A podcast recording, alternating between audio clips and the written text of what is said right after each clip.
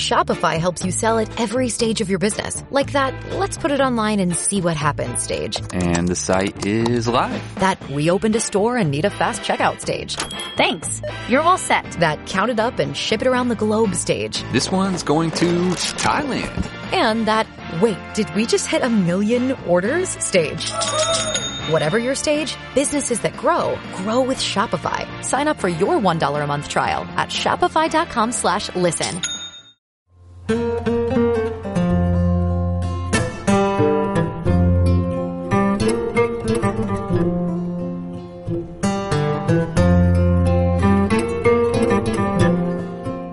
Nueva Conciencia con José Antonio de Marco.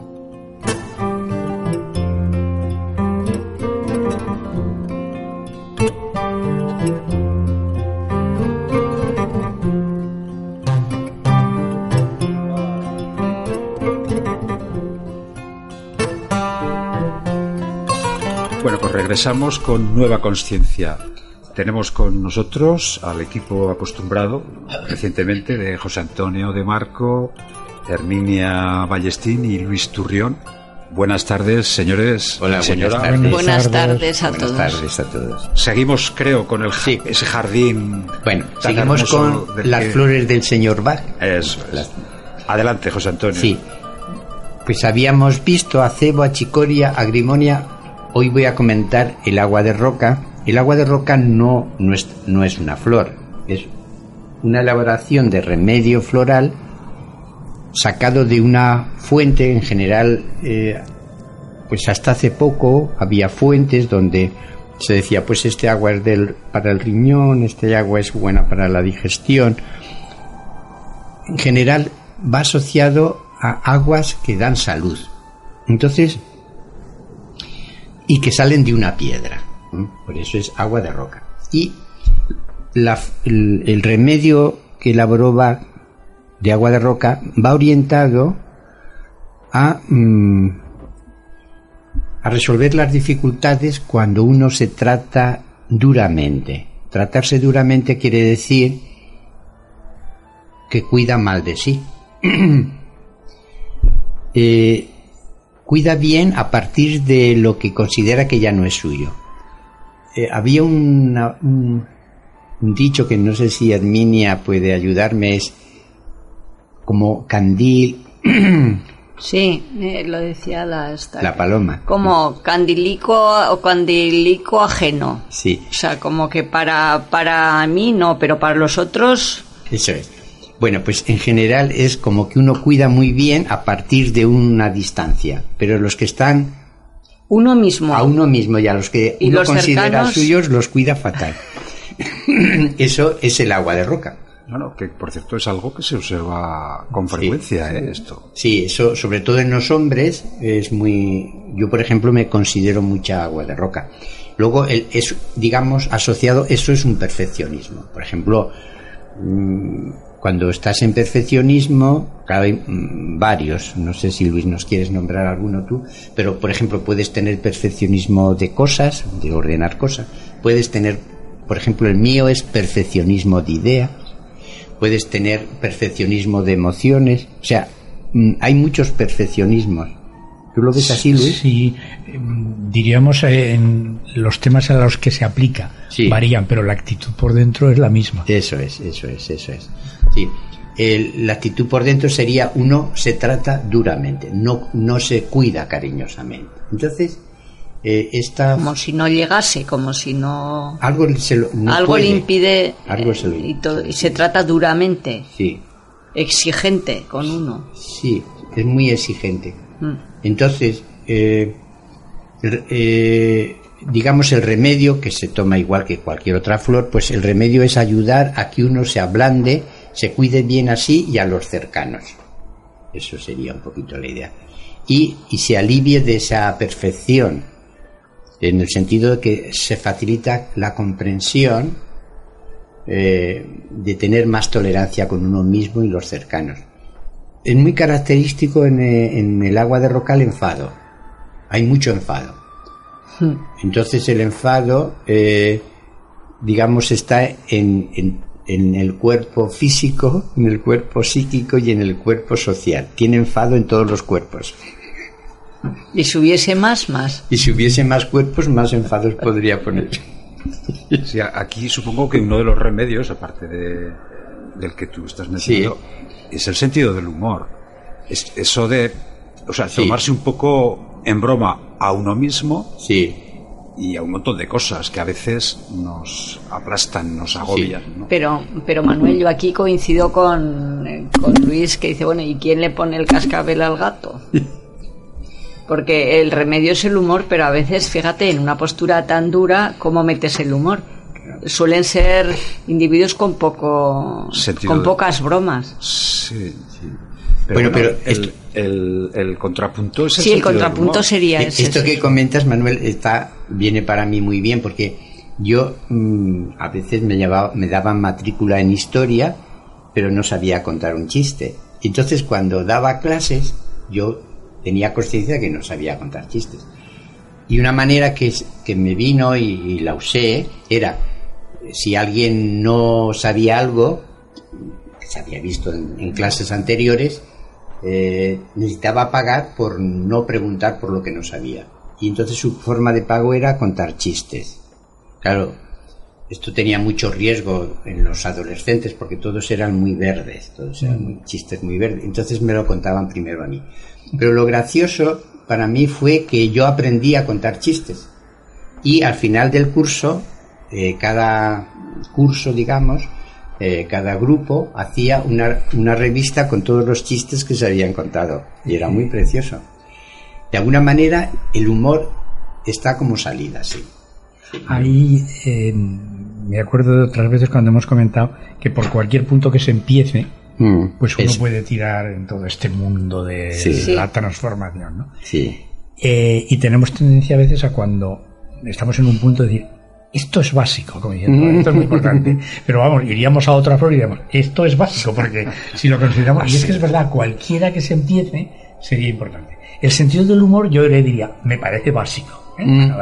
Me parece básico, pero también es verdad que si precisamente le recomendamos el sentido del humor a un señor cuya característica es el enfado, pues entonces espontáneamente no le va a salir, Mm. no le va a salir. Pero sin embargo el sentido del humor también es una cosa que se trabaja y que de hecho nosotros lo hemos trabajado en alguna vez. Es decir, que se trata de elaborar, por ejemplo, una lista de las dificultades que uno pueda tener a cualquier nivel, 8 o 10 dificultades.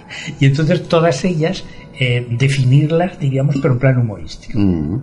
Eh, en plan humorístico. Entonces eso espontáneamente a uno no le sale, pero si se lo propone, pues efectivamente puede conseguir que hasta lo que le está encabronando más lo puede tomar con sentido del humor y hasta conseguir reírse de eso mismo. O sea, que eso se practica y se puede conseguir por difícil que sea. Con práctica se consigue. Está bien, está muy bien. Muy bien. bueno, pues os parece que leamos Sí, ya con la... La recitación 31 de 100 poemas para estar en alma.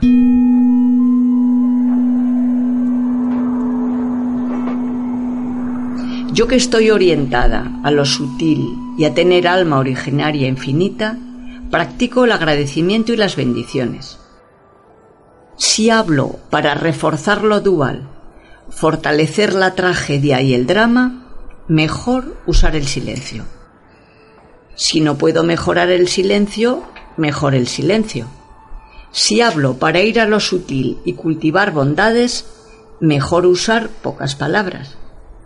Si hablo para orientarme a la unidad, para instalarme en unidad, puedo usar el silencio, pocas palabras y palabras en abundancia.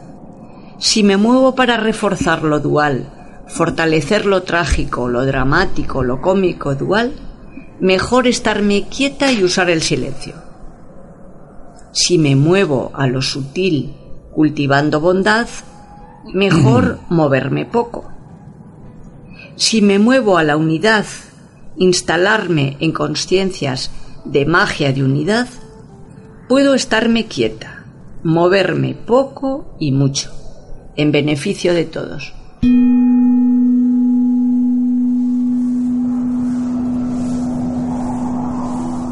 ¿Qué, qué repaso, eh, Manuel? ¿Qué repaso? ¿eh? Yo necesito, yo necesito toda la tarde para poder abrir la boca. Sí, a mí, a mí me ha venido enseguida cómo eh, los, los humanos hemos hecho de cada uno de estos apartados un, un sistema de vida. Unos han cogido el silencio y no abran palabra, no, no, no abren la boca. Otros hablan sin parar y no callan un momento, ¿no? O sea que ya hay establecidos, pero aquí lo que viene a decir es que no importa, lo importante es dónde, desde dónde estás tú y qué es lo que pretendes, ¿no? Entonces, como a veces, ¿no? Sí. Bueno, yo nombraría la conciencia. La conciencia estaría como centro en que, desde qué, o sea, por insistir, la conciencia yo la explico o me la explico cómo yo gestiono lo que conozco. Lo importante es, para mí está en cómo gestiono lo que conozco.